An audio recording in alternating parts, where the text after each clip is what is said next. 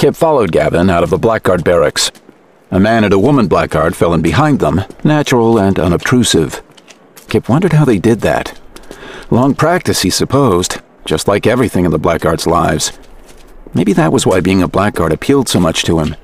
Everything they got was earned. Not like Kip's life. They didn't care whose son he was, they cared if he could do the work. Gavin set the weights in the lift.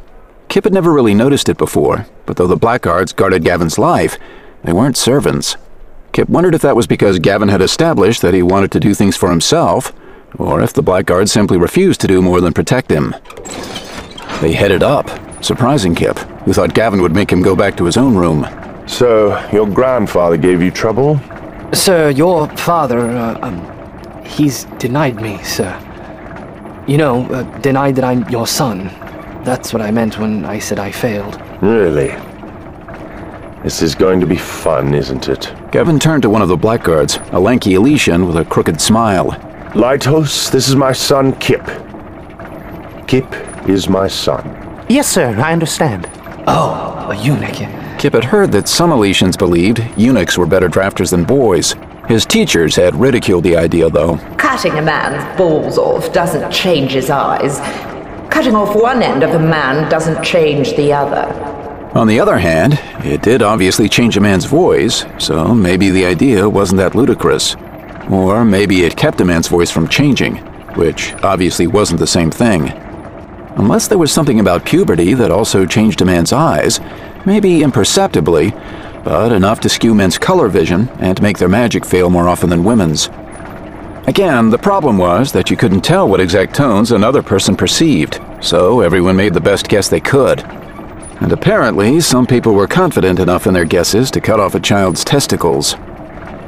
Kip was living in a mad world, among people who were happy to do worse than he could dream. Gavin looked at him and understood. He touched Kip's shoulder briefly. Litos peeled off as they walked through the security checkpoint and spoke to the officer in charge. Not five seconds later, Litos was walking quickly to catch up with Gavin and Kip. Another blackguard, Kip's blackguard he supposed, was with him. Samite. Kip was glad to see her again. He hadn't seen her much since the day he'd first arrived. He grinned at her. She simply raised an eyebrow. They walked to Gavin's room and went inside. Gavin beckoned Kip to follow him. Like a particularly squat shadow, Samite followed Kip in and took her place behind the door. She was Kip's bodyguard now, and that meant guarding him even in Gavin's room. Even from Gavin, if it came to that?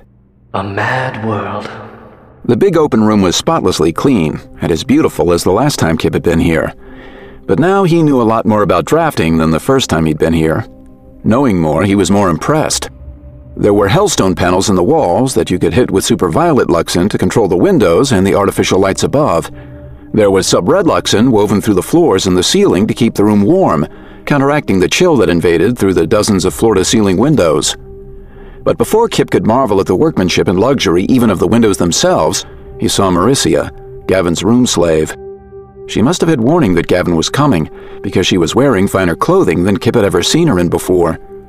He supposed that the gray color technically was in obedience to the sumptuary laws, and her hair was carefully kept free of her ears to show where they had been snipped vertically and cauterized in the Ruthgari style, but she looked astoundingly good.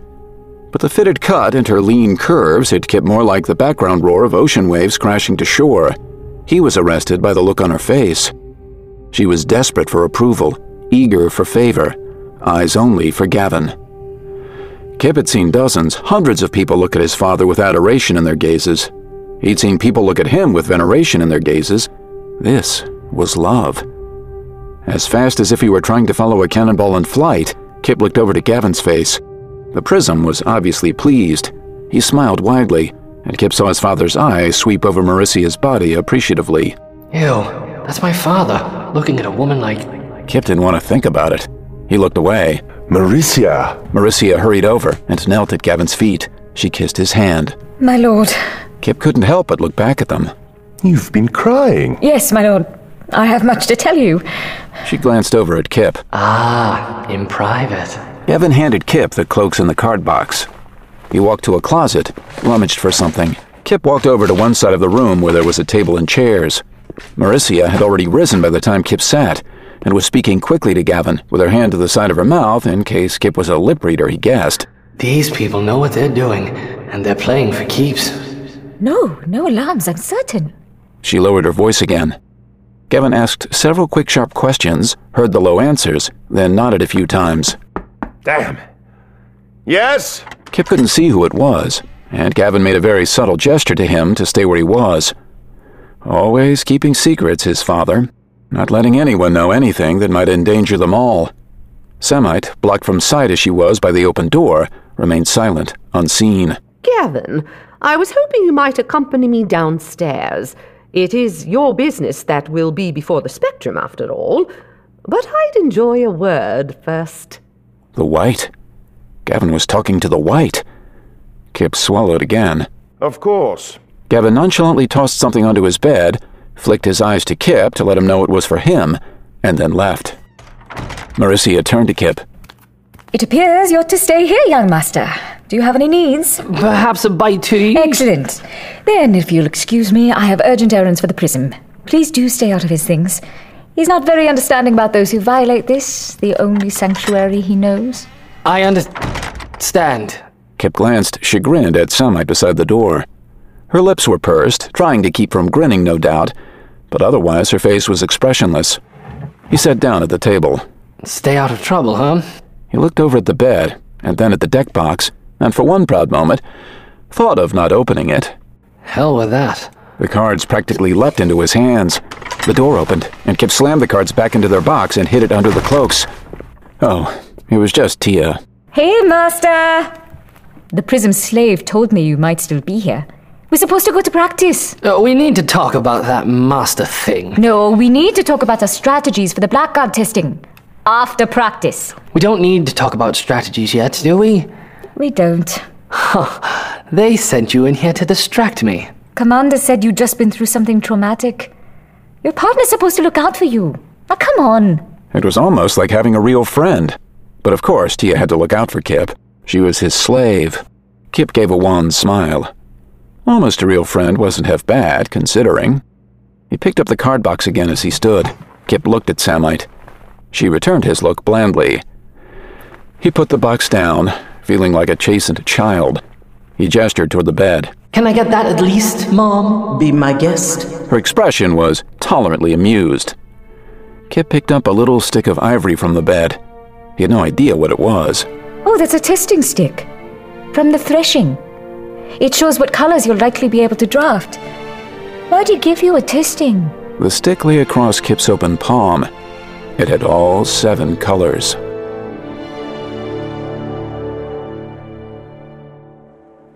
Gavin greeted the white with a smile as their blackguards fell into place behind them. Alicia, a petite woman, light skinned for the blackguard, was pushing the white's wheeled chair. This was a change. The white was weakening then. For some reason, though he had feared her for nearly two decades, the thought brought Gavin nothing but dread. She was dying, and so was Gavin. And if she continued drafting so much, so too was Karris. Maybe this generation's time had passed. Meanwhile, the heretics under the Color Prince grew strong. Kip wouldn't be ready in time. Not with Gavin dying at this rate. He'd lost two colors in what, four months? So, you faked Kip's test so your enemies wouldn't know he was a full spectrum polychrome? Yes, let's do jump right in. Anything to not give her a commitment to balance while she watched. Pretty much. Though someone sent an assassin after him immediately, so it obviously didn't work. It appears someone is trying to start up the Order again. There have been a few unexplained murders in the time you've been gone, but we can talk about that later. They entered the lift together. Gavin took his time setting the weights. If you told me your plans beforehand every once in a while, I could help you, you know, Gavin. But that would require me to trust you. But that would require you to trust me. Scary. too much time with the old goat. He wondered if he was becoming more like her or she him. Now there was a scary thought. What's the end game, Gavin? End game? He thought of his seven purposes. Seven purposes in seven years. He was two years in now, and he didn't have five years left anymore. He'd learned to travel faster than anyone ever had. Hell, he'd learned to fly. He'd failed at freeing Garriston, though if he followed Corvan's argument, he'd actually succeeded by saving the people. He still hadn't told Karris the truth, but he'd do that once he left here. And the other four? Well, he'd be working toward all of them in this meeting. And he certainly couldn't tell her about any of... So, there is an endgame. Shit. He'd forgotten who he was talking to here, forgotten to guard his every expression, forgotten to lie first and think later. Protect, guard, hide. The fugitive's motto. Honesty is death. Loneliness is weakness. War. The end is always war. I don't even know that they'll declare war.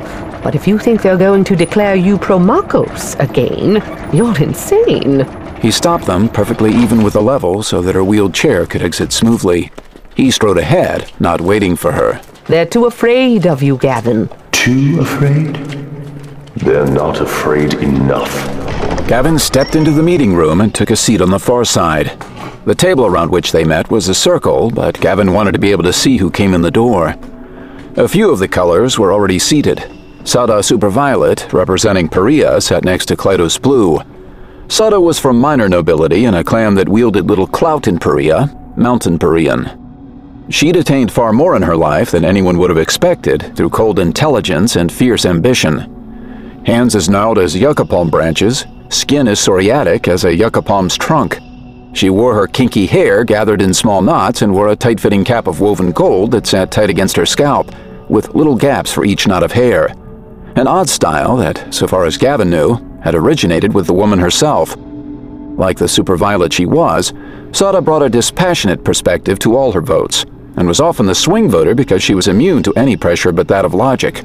Hated lies. Klytos Blue was Ruthgari through and through, but represented Ilyta. He was a coward, intelligent but lacking substance, no gravitas. He did what Andross told him on most matters. Gavin sat next to Klytos, greeting him as if he didn't despise him. He was happy to sit next to the man, not for his company, but because it's hardest to surreptitiously study the expressions on the faces of those who sit right next to you.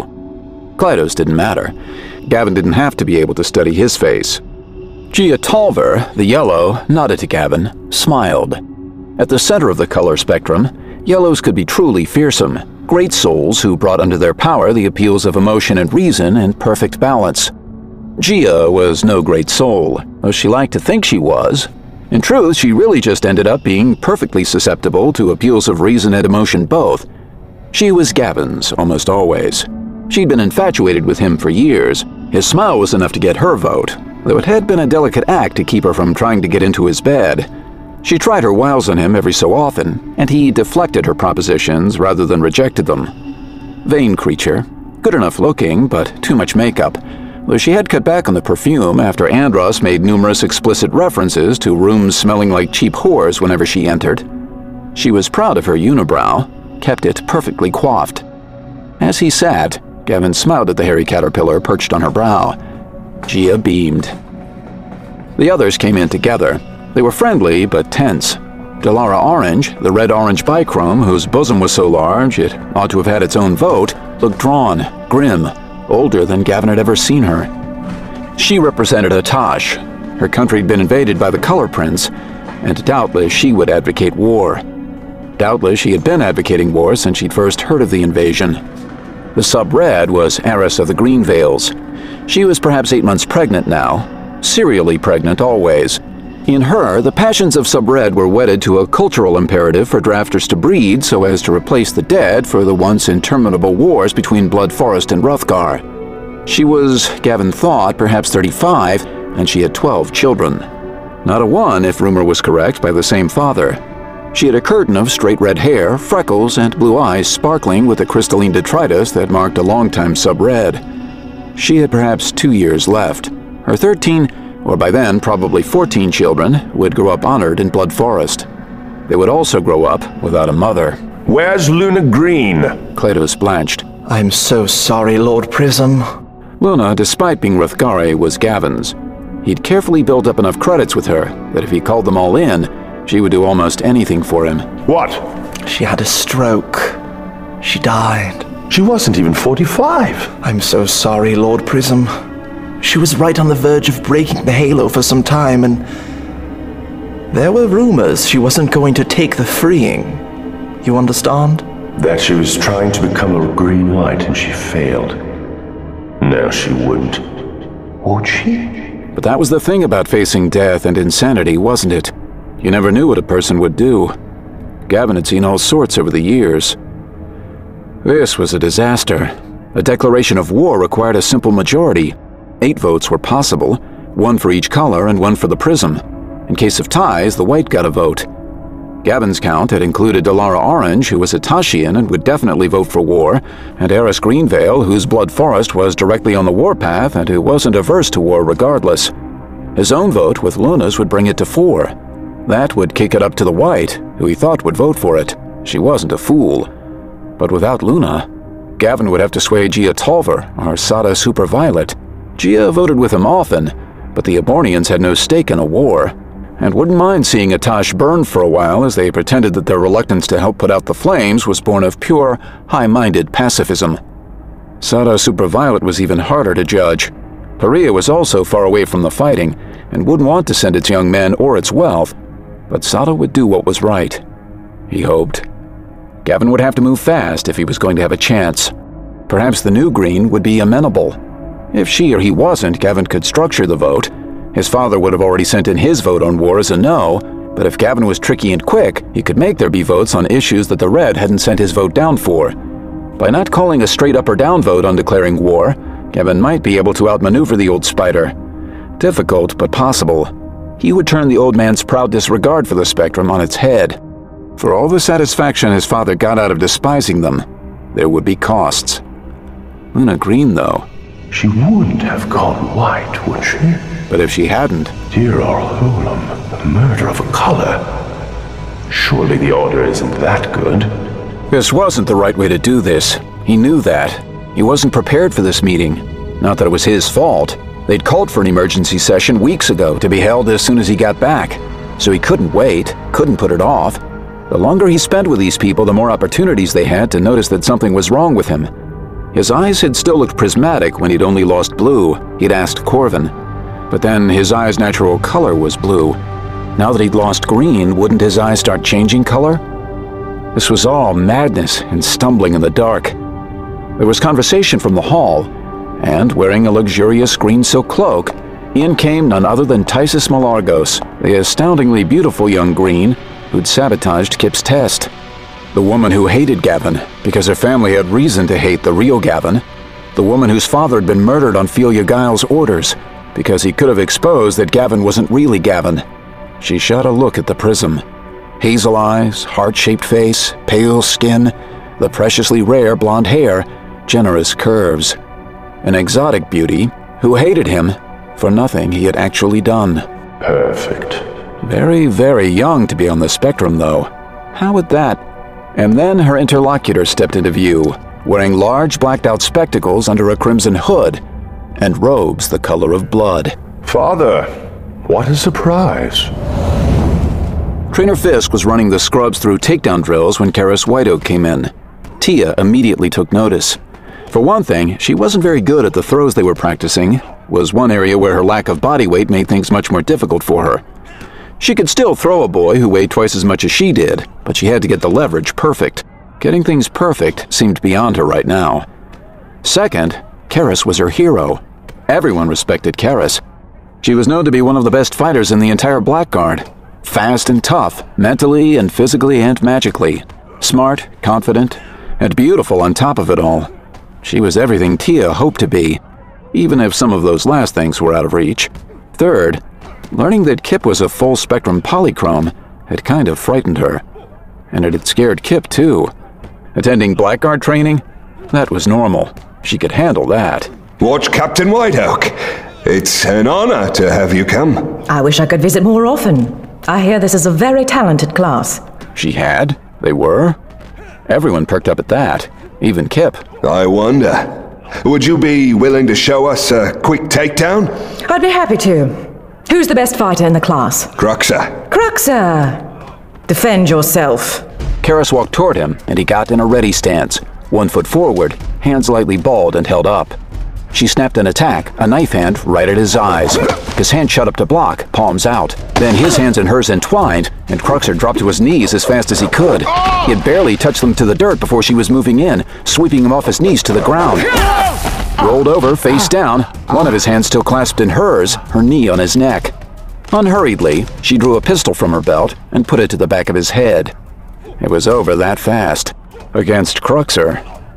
Tia looked over at Kip. He had the same wide-eyed look she did. Then Karris tucked her pistol away and got up. It's one of those tricks that works well against those who've never seen it. It's instinctive. You go for the eyes, and your target will open his hands to fend off the strike. A quick finger lock, and you can drop him. From there, you've got all the leverage you need. Less weight and less strength just means you need to be smarter. Nicely done, Watch Captain. I haven't seen that one in years. I'm afraid it would have worked even on me. Eh, maybe. Although I'm not too eager to reenact our last fight. Extenuating circumstances. You were tired. Not many people trade five fight tokens. Can I take one of your students for the afternoon? I've got some private training to brush up on. But of course. Karris looked around the room. Then finally, she pointed at Teia. You. You'll do. For some reason, Teia was sure that she hadn't been picked randomly.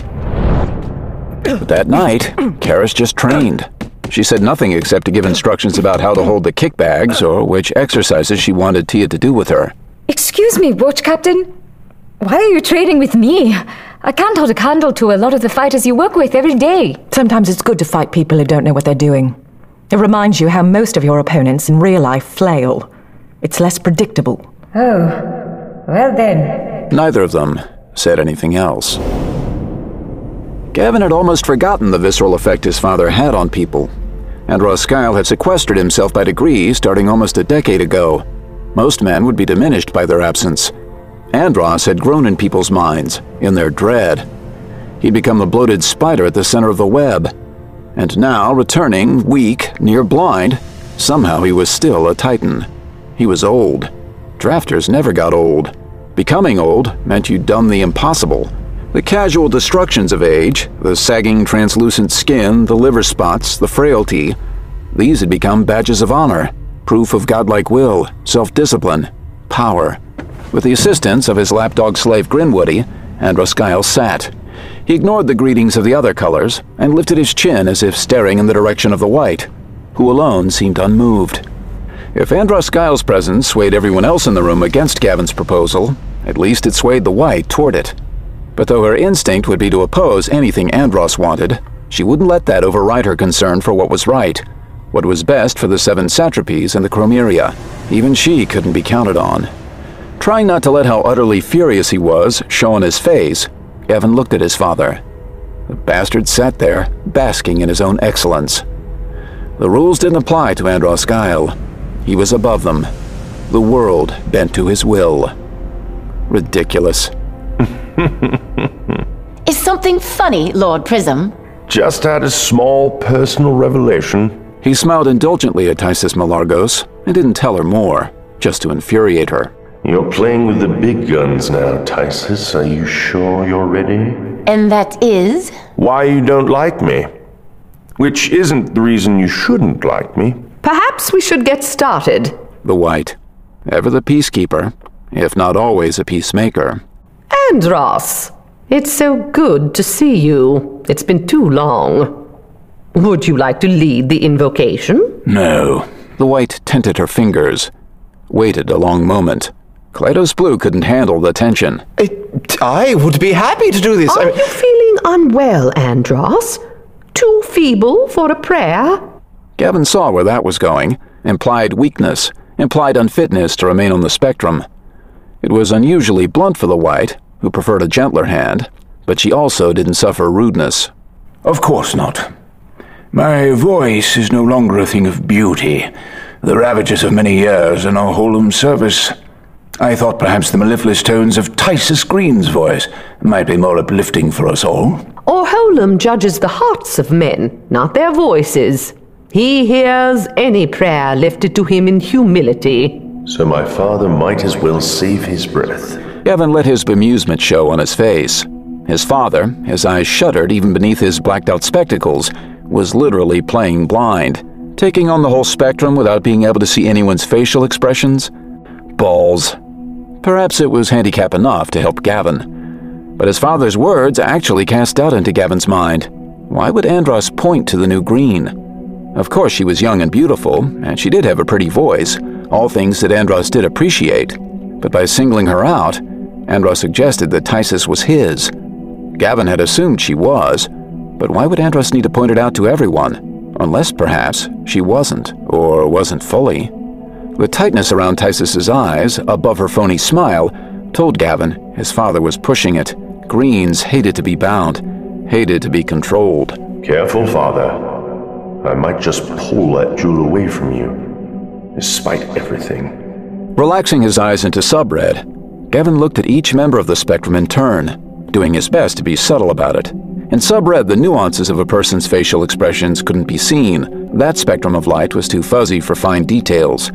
What he could see was the temperature of each person's skin. It varied from woman to woman, of course, depending on their natural temperature and how close their blood vessels were to the surface of the skin. But if you could establish and remember a baseline for each person, and Gavin had very carefully done that over the years for everyone here except Tisis, you could tell when someone was feeling unusual stress.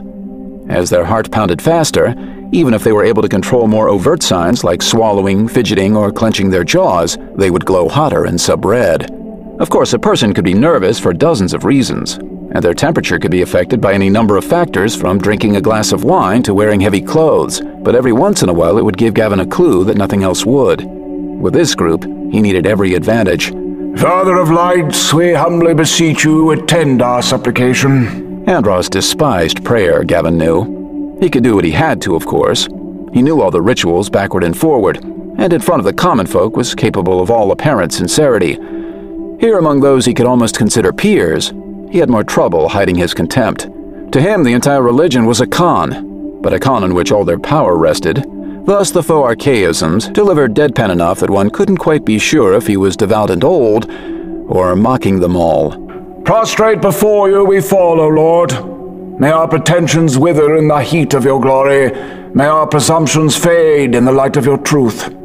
May you bestow upon us clarity in counsel, obscurity in obfuscation, ocular acuity in action. Thus, in our wretchedness do we implore, may our young defer to old, and our old defer to the grave. May our labors flower in your sight, with peace and truth and long suffering. Crotchety old bastard. Thus be it. They all made the sign of the four and three. Gavin, your meeting. Clearly, some things have changed in the time I was gone. He stared at Tisis Green.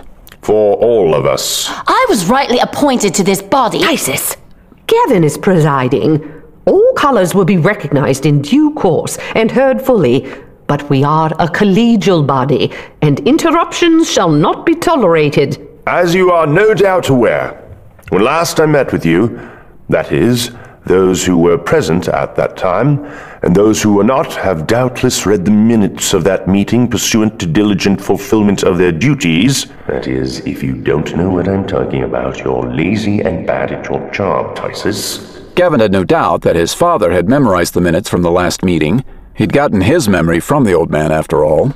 When last I met with you, I warned you that King Garadul had rebelled and would doubtless seize Garriston. I urged us to prevent war, though in a way that proved too painful for this council to countenance.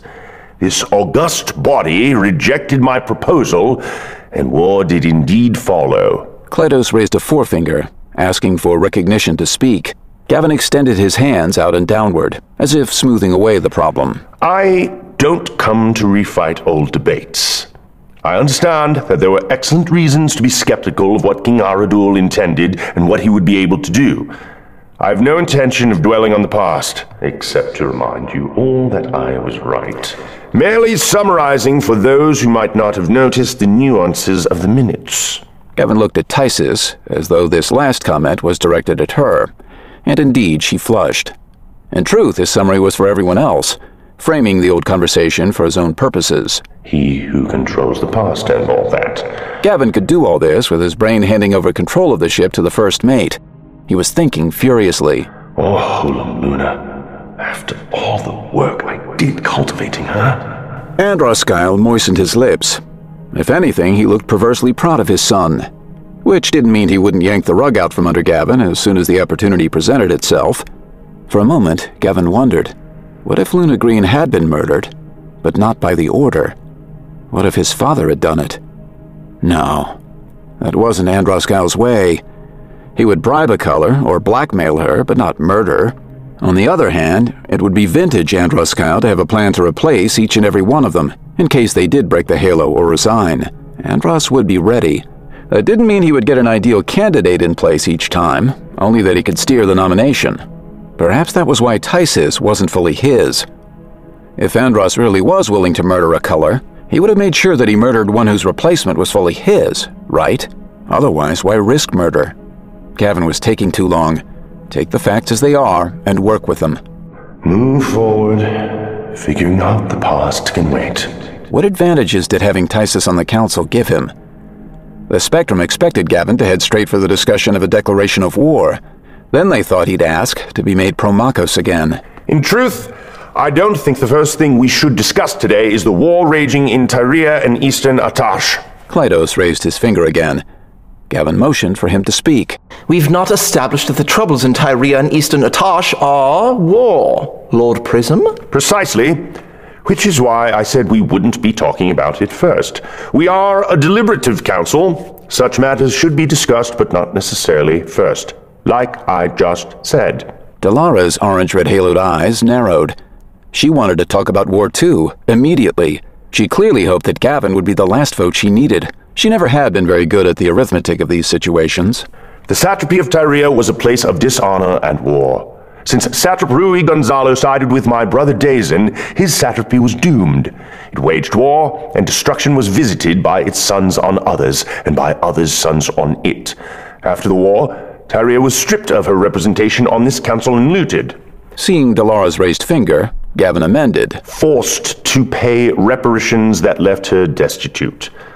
For many good reasons, and a few ill, Tyrea became a husk.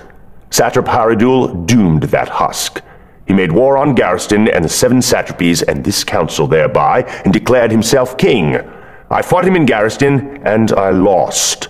Of course, the good news is that the so-called king was also killed in the last battle. There are many things we need to do today, and I apologize for the many hours we're going to spend here. I've arranged for refreshments to be brought up in two hours, but the first item is very simple. Every one of them hated these meetings, and every one of them except Blue and Superviolet hated the formal order to them that made even the simplest resolution take half an hour. By raising the specter of being stuck in the meeting all day, Gavin hoped to make them a little careless. It would especially needle a green. He also did have a history, when the White let him preside, of tackling whatever business was before them in a logical manner, first agreeing on what everyone could agree on, and then moving forward as efficiently as possible while letting everyone have their say. There are people in Tyrea who have now been deprived of their leader. People who didn't care if he called himself satrap or king. They followed Rask's father, and most of them liked the old man. In the course of a life that is rarely touched by politics, most common folk will simply go along with whoever's giving the orders. They had no reason to think Ras Garadul was illegitimate, and no reason to think his successor is, especially if we who divine or Orholam's will say nothing against the new king as this color prince will no doubt declare himself. So before we get to the meat of today's proposal, I suggest we draft a simple resolution condemning King Rask Garadul for waging war on the seven satrapies. Gavin opened the floor for comments and debate, as if he wanted to get this out of the way. He stared at Tisis. Beautiful girl. It would certainly strike a blow against the legitimacy of this color prince. Delara Orange had drafted enough red in her life that her rage was overpowering. Anything that hurt the color prince was something she would vote for. And the man we're condemning is dead, so we wouldn't be further alienating a man with whom we might need to make peace in the future. If we're able to settle things down in Eastern Atash with this man, it would put us in a better negotiating position. We would visibly have to move farther to meet him in the middle, making the halfway point effectively closer to our side of things. Ah, Sadah, seeing political problems as if they were points to be plotted on a graph. Or Hold'em Lover, the fool. Uh, no, no, no, I see what you're doing here, Lord Prism. What is the moron doing? Yes, I'm trying to weaken a rebellion before it sweeps up half the lands in the Seven Satrapies. Which is a noble goal that I share. Klytos glanced over at Andross, but without eyes, Andross couldn't give him subtle cues of whether Klytos was on the tack Andross wanted him to take. But even if the man called himself a king, I think that gives him too much prestige. It is what he called himself. We needn't give him that moral high ground. He was a rebel, nothing more. What would you prefer then? Illegitimate king? So called king? Illegitimate satrap? Clearly, declaring oneself to be a rebel would vacate one's legitimacy. Thus, illegitimate satrap would be an accurate descriptor. Gavin turned his hand's palm up toward Klytos, as if surrendering the issue to him. Very well, we can back up further. Would you like to dictate the document, Klytos? Klytos hated public speaking. As the Blue, he felt that he should get all the technicalities exactly right on the first try, and he never did. No, please. Go ahead. Gavin turned to the chief scribe in the room. By order of the color spectrum, with the full imprimatur of the prism, blessed by Orholam's radiance, etc. The woman scribbled in a few lines, skipping space to fill in the official lines. I must confess, I'm disappointed something so simple wasn't done during my absence. Surely such a condemnation would seem pro forma. Never mind. Please interject if you have any suggestions. There was still some niggling done over the word war. Gavin and Delara championed it, but eventually it was stricken in favor of a condemnation of visiting violence upon the innocent peoples of the seven satrapies, and the illegitimate satrap Haradul condemned, though the word traitor was also stricken. Gavin grimaced briefly as if this were a setback, but not a huge one. It was a brief document, and he took care not to feign too much boredom. The war bit was the canard. Let them think that he was angling subtly toward declaring war later in the meeting. But don't overplay your hand. As soon as the scribe finished, Gavin signed the document and sent it around the table for signatures. Now, the urgent matter. The reason we've come here today refugees and war. The fact of the matter is, I do have some personal investment in this issue. I'll put that on the table. I failed to stop Garadul and Garriston was lost because of that. I went to fight, perhaps rashly, without the full weight of the spectrum behind me, and I lost. In losing, I lost face, and some of the people for whom I was fighting lost faith in the Chromeria. Obviously, the former isn't a problem for this body, but the latter is. I feel a responsibility for the people who have fled. I would like to see this council make some efforts to provide for them. So again, Easy issues first. I'd like to draft another resolution that our satrapies send food, clothing, and supplies to those who've been displaced. He recognized Alara. And arms. Those refugees will join the fight, at least some of them will, against the Color Prince. I agree with you.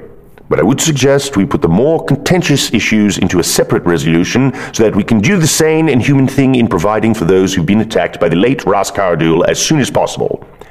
Will the Spectrum agree to address these issues separately? Let's agree to what's immediately obvious to all of us. These refugees are doubtless starving. We can agree that we must send them help. Later, we can argue about exactly how much of a share of that burden each of us should send. Ah, the brass tacks. Arys was ruthlessly practical, even in her charity.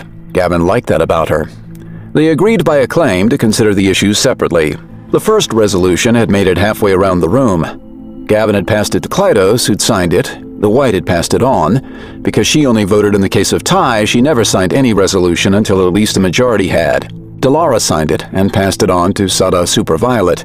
She paused, and Gavin couldn't tell if it was because she was thinking about the second resolution or if she had some sudden qualm about the first. Sadah Superviolet stared at Gavin. She didn't say anything, but she handed on the resolution without signing it. Arys did, Delara did, and she slid it to Tisis. Tisis gave one more glance to Andross, got nothing, and signed it. And Gavin had his supermajority. Oh, Tisis. Luna Green was almost a friend. I never could have done this to her. Do you know what you can do to an enemy but not to a friend? Stab her in the back. Carver Black slid the paper in front of Andross. Carver had a voice on the spectrum, but no vote. Andross whispered to Grinwoody, who responded. Andross asked him another question in a whisper. Gavin narrowed his eyes to sub-red. And instantly he saw his father getting hotter, though the man's expression didn't alter in any other perceptible way. Andros signed his name, then turned to Tisis. Do you know what you've done, girl? What? Gavin leaned over and quickly took the parchment from in front of his father and cocked an eyebrow at Sadah. Will you make it unanimous? Of course. It was a moot point now. She signed it, handed it to the white, who signed. What? Why don't you explain, son? The head scribe brought the resolution to Gavin, who brought his stick of official sealing wax up to his finger, drafted sub-red directly to it, and pressed his seal on the document, making it official. Of course, father. The fact is, we are at war. None of us wants this. I don't want it. You don't want to admit it because you're afraid I'll press you to declare me Promachos again. I understand that fear. Surrendering power is terrifying, though Orholam knows I've not given you any reason to distrust me. Tyrea is gone. I suppose that's just as well. We can fight about what to do next. We can fight about how we fight. But while we bicker, the people who fled Garriston have lost everything. I'm sure you know by now that they've found refuge upon Seers Island, and I will report on that fully later today. But winter is upon us. There's no time for them to plant a harvest. If we don't provide for them, they'll die. We brought this on them, and even if you reject that, they are still the subjects of the seven satrapies. It is our duty. The point being. The point, dear father, dear friends, is that I won't stand for these people to suffer any more than absolutely necessary to make their new lives. In the resolution we just signed unanimously, this council has declared Satrap Garadul's satrapy illegitimate. Ras Haradul was installed legitimately, was corresponded with as a legitimate satrap for a time. If he became illegitimate, but not through his personal treason, it is because his satrapy itself is illegitimate, which is a simple acknowledgement of truth. Tyrea has not been a real satrapy in 16 years. It had caretakers in its former capital, and its seat on this council was seized by another satrapy. So this is as it should be. However, a satrapy can only be dissolved by a supermajority vote of this council. We have so voted. That's a lot of interpretation you're layering into a simple document. The White didn't necessarily disagree with him, but she didn't like at all how he'd done it. Yes, but it is the Prism's prerogative to define satrapies, and I have already done so. I settled the refugees of Garriston onto Seer's Island, a place where they will not be flooding your cities with their destitute tens of thousands, for which I hope all your satraps thank you endlessly. And me.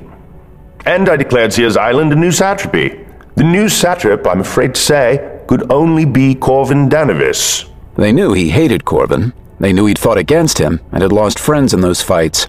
That Corvan might be the new satrap was at least one thing that undercut Gavin's personal power. So they thought. By endorsing that we are indeed still seven satrapies, you've endorsed my new creation. I think we can all agree that what you've just tried to do is. Is unacceptable. Uh, surely he doesn't have the power to establish new satrapies on his own? A High Lady Pulwa? Look at any history. It will tell you the Prism established the seven satrapies. Of course, things have changed greatly since those times, but it clearly was in the Prism's purview of old. And has never been removed from the Prism's purview, as you put it, High Lady. Of course it hadn't. There wasn't anywhere else to put another satrapy, and no one would ever agree to splitting their own. Well, let's just vote to undo this. I agree, Tisis, but pardon me, I'm still presiding here today, and we'll still follow the proper procedure. You wish to dissolve Seer's Island as a satrapy? Yes. Then you'll need a supermajority to pass your resolution. And we've just said dissolving a satrapy requires a supermajority. Fine. He could see others looking around the table, sliding the beads. Would anyone hold out on this? They brought the resolution. Several of the colors looked at Gavin like he was insane. Why would he pull such a thing and then allow it to be rescinded immediately? The white knew. He could see it in the tightness of her face. And Andross knew. He was rubbing the bridge of his nose, where his heavy dark spectacles had worn lines into his skin. Tisis, furious, dictated the resolution. Gavin made no objection. When the head scribe brought it to him for his inspection, he nodded and handed the document to Tisis first. And on whose behalf are you signing, Tisis? My own? Our service on the spectrum is never on our own behalf, child. Tisis sneered. Unwise. She was mad at Gavin, not the White, and it never paid to sneer at the White. So be it. I sign on behalf of. All the blood drained out of her face. She was Ruthgari, and her seat was used for Ruthgar's benefit, but it was a seat held in protectorship. I. I signed for Tyrea. There is no satrapy of Tyrea. Your position no longer exists. As this meeting is a closed meeting of the Spectrum, you're excused. Uh, y- you can't do this! Not alone. We did it together. You helped. Gavin's blackguards were at his side, somehow sensitive to the imminent threats. Tisis looked around the table in disbelief. Don't worry, you'll be right back. We'll have the vote immediately. It'll be five minutes. Klytos, you idiot! You think he took it this far without a plan? Tisis stood sharply and strode out of the room. As the satrap of Seers Island hasn't yet appointed his color, the Prism holds his vote in trust. And believe me, he wouldn't want me to use his vote to disband his satrapy. Two votes, then, for him. He gave them a second to finish the arithmetic. Tisis was gone. They needed a supermajority of five, so Gavin only needed four to stop them. No tie was possible, so the white couldn't vote. The black could never vote. They knew Delara would vote with him because she needed his help on the war. Jia Tolver always voted with him. Four. And that was if all the others broke Andross Guile's way.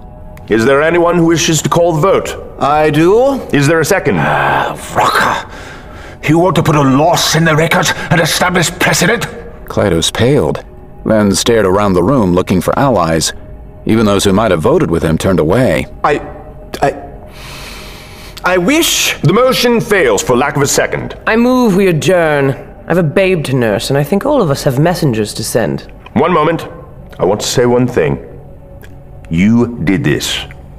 It didn't have to be this way. If you'd listened to me, Tyrea would still exist and the Color Prince wouldn't be rampaging across Atash. If you'd sent a bare thousand soldiers or a hundred drafters, we could have defeated King Garadul. But you, you, you sent a delegation to study the problem. Peace should be maintained at almost any cost.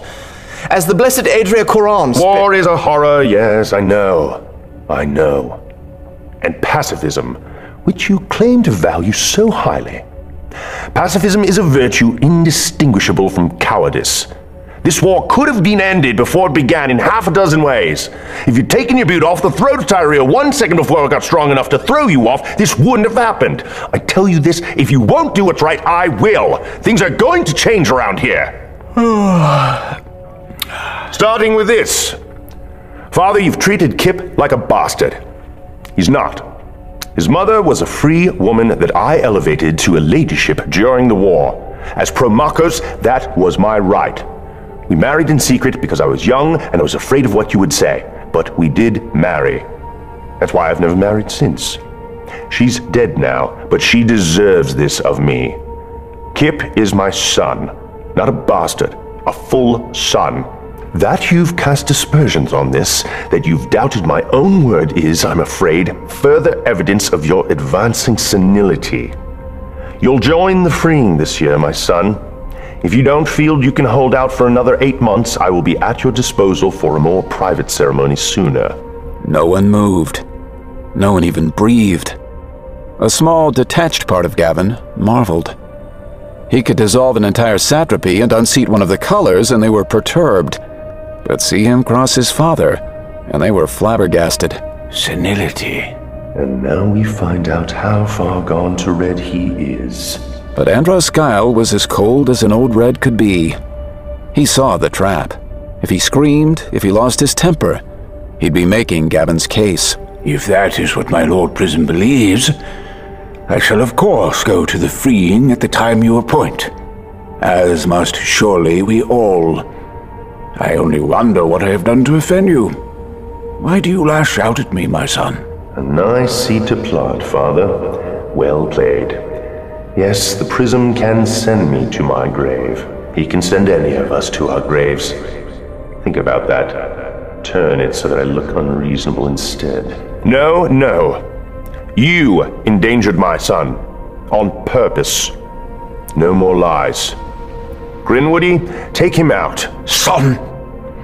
You will show me the proper reverence. Ignoring you when you act a fool and removing you from the public eye when you disgrace yourself is the proper reverence. Grinwoody! Androskyle's fingers trembled, his jowls quivered, but he controlled himself. After a long moment, he turned and left, led by Grinwoody. No one said anything. No one met Gavin's eyes. It would behoove us to begin considering who may be the next Red. I will be amenable to suggestions. I know I've pushed things. I know that I've frightened you, and to make up for it, I'll let one of you have what you want. I'll let one of you place your woman or man on the red seat and not try to place my own. Tit for tat. You want to plant seeds, Father? Let's do. Now, before we adjourn this meeting, unless there are any other motions. No one said anything. Delara? I move we declare war. Seconded. Seers Island votes for war. The Prism votes for war. Atash votes for war. Blood Forest votes for war. But the red is. You wish to leave the room during a vote to fetch him? If you go, your vote won't be recorded. You can't! Those are very dangerous words to say to me. Cowards sometimes find their spines at inconvenient moments. But then, Klytos withered. Your vote and his are entered as no votes. Truth was, he couldn't let this vote be challenged after the fact. That would tangle things up for weeks more. Abornea votes no, with great personal regret. Gavin expected as much. Jia Tolver was doubtless under strict orders. Gavin needed either Sadah Superviolet or the White. He was certain the White would vote with him. Apparently, Sadah thought the same. She was looking at the White. Paria votes for war. And that was the win. Klytos blinked. High Lord Prism, Ruthgar wishes to stand in unity with her neighbors. Ruthgar votes yes. Of course. Gavin sent the declaration around the room, and everyone signed it. They allowed Andross an abstention, and the White signed it. The room slowly emptied. No one said a word. Oddly enough, Jia Tolver stayed behind. Gavin would have expected the White. Jia's single dark eyebrow was wrinkled. When the last person other than Gavin's blackguards had left the room, she leaned over. My Lord Prism, so you know, if they'd called the vote on your own personal satrapy, I would have voted against you. They'd have had their supermajority. Your arrogance always treads the line. Today, you overstepped. You won. You won everything, but don't count on me as a safe vote ever again. She left. Gavin scrubbed his hands through his hair. He needed a drink. He looked at his blackguards. They looked impassive. He wondered how they did that. They were the crazy ones around here. He stood and went to the door. They said nothing, but one of the blackguards preceded him. Not a precaution they always took. The white was waiting for him in the hall. He didn't stop, and she motioned to her blackguards to wheel her along at the same speed Gavin was walking. What have you done, Gavin? Gavin got onto the lift. I'm going down. That's what I'm afraid of. She held him by the force of her personality, let her question hang in the air, demanding an answer. I lied and cheated and manipulated, and I won. And I did it all for good reasons. For once. All good reasons? He said nothing, threw the brake open, and dropped from sight. I've got something to say. It's not going to be easy. Karris had barely finished washing up and getting dressed when Samite came into the archer side of the barracks. Samite was one of Karris's best friends in the Blackguard. Squat, tough, smart, and unfailingly awkward when she tried to be tender. What's going on? Kay, you know how the lords and ladies of the great houses are always trying to get us blackguards and make us spies or deserters? I. What does that have to do with anything? One of them got to me years ago. What? Sammy, stop. What are you doing? What I should have done a long time ago. Who?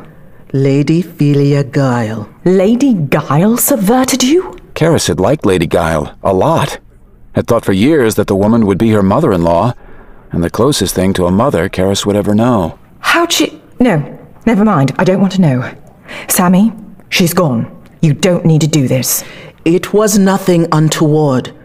Two of my brothers were captured by the Ilytian pirates and made galley slaves. My family didn't even know where to start looking, much less how they'd afford a ransom. I went to her.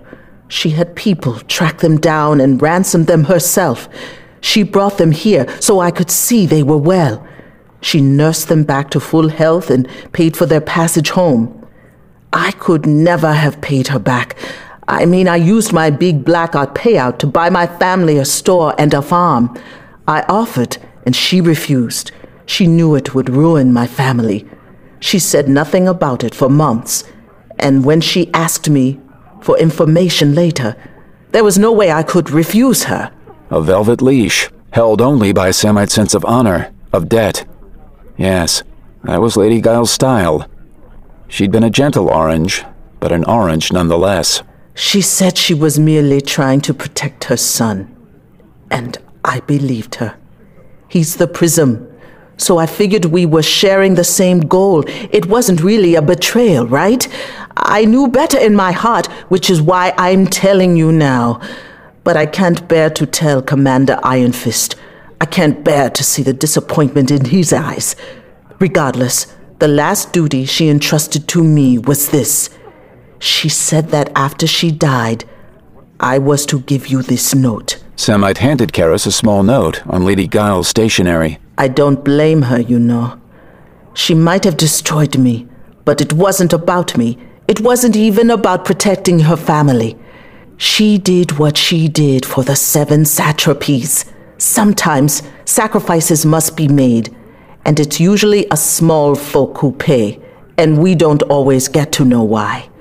When I was young, I hated that, but I've made my peace. It's the way of the world. I'll wait for you outside. Damn it, Sammy. Why couldn't you have just left the note on my bed? The secrets were eating me up inside. I can't live like that, Karris. Not anymore. The Blackguard couldn't afford to lose a woman as level headed as Samite. Not even normally, and definitely not now.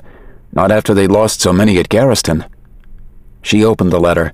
In Lady Guile's beautifully practiced hand, it read Dazen loves you, Karris. He's always loved you. If you've confronted him with the truth already, please take the time to ask him what really happened at your family's estate.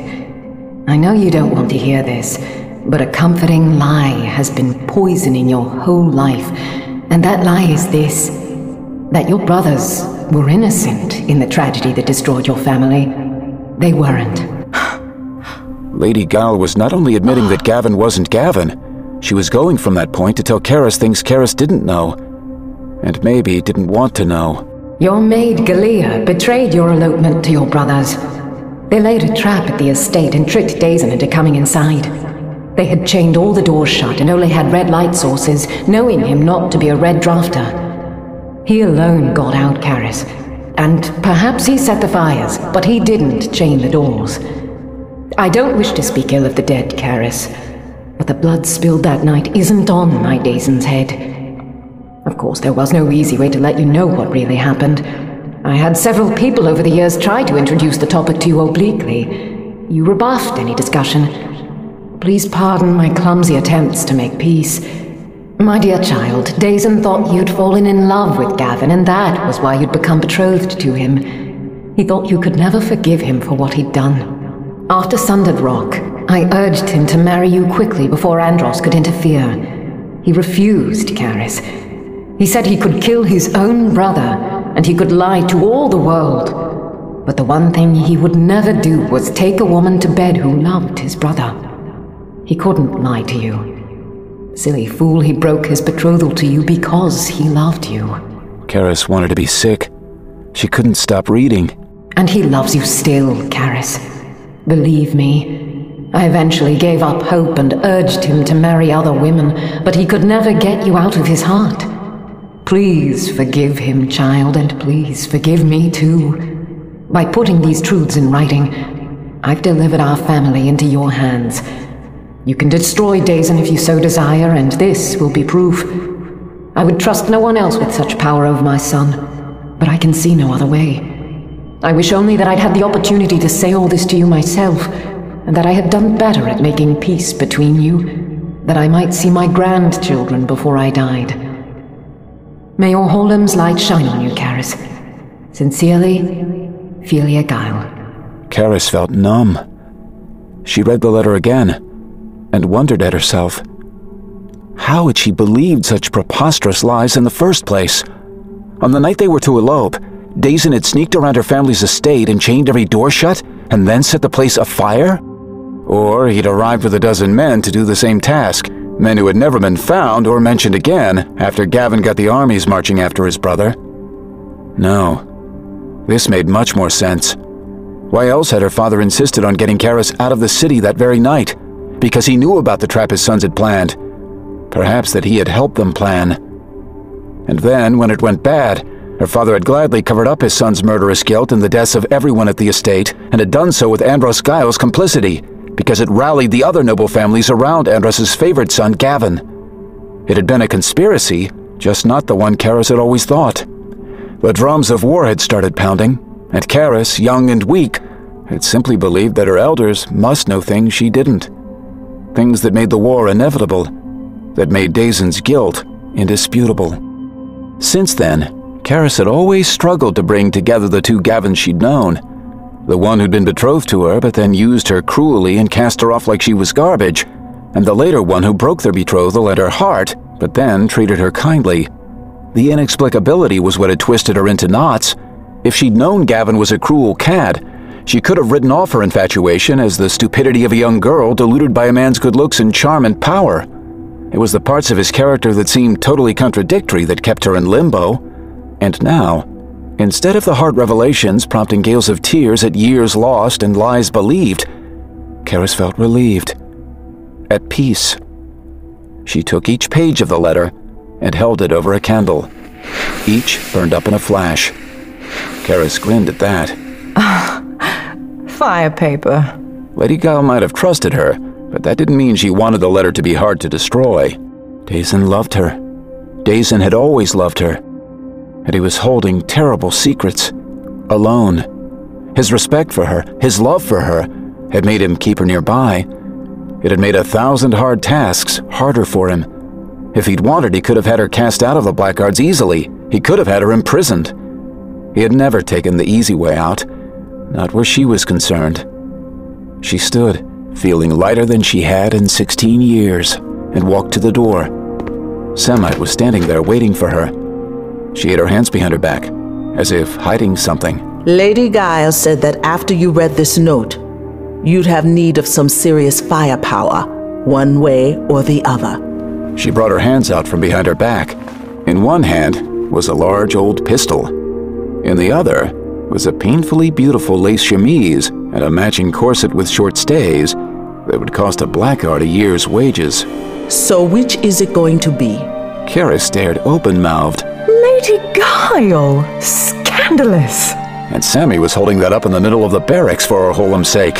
Who's on prism duty tonight? I think it's some of the new boys. Perfect. Karris, what do you... Are you just going to stand there? Or are you going to help me with my hair?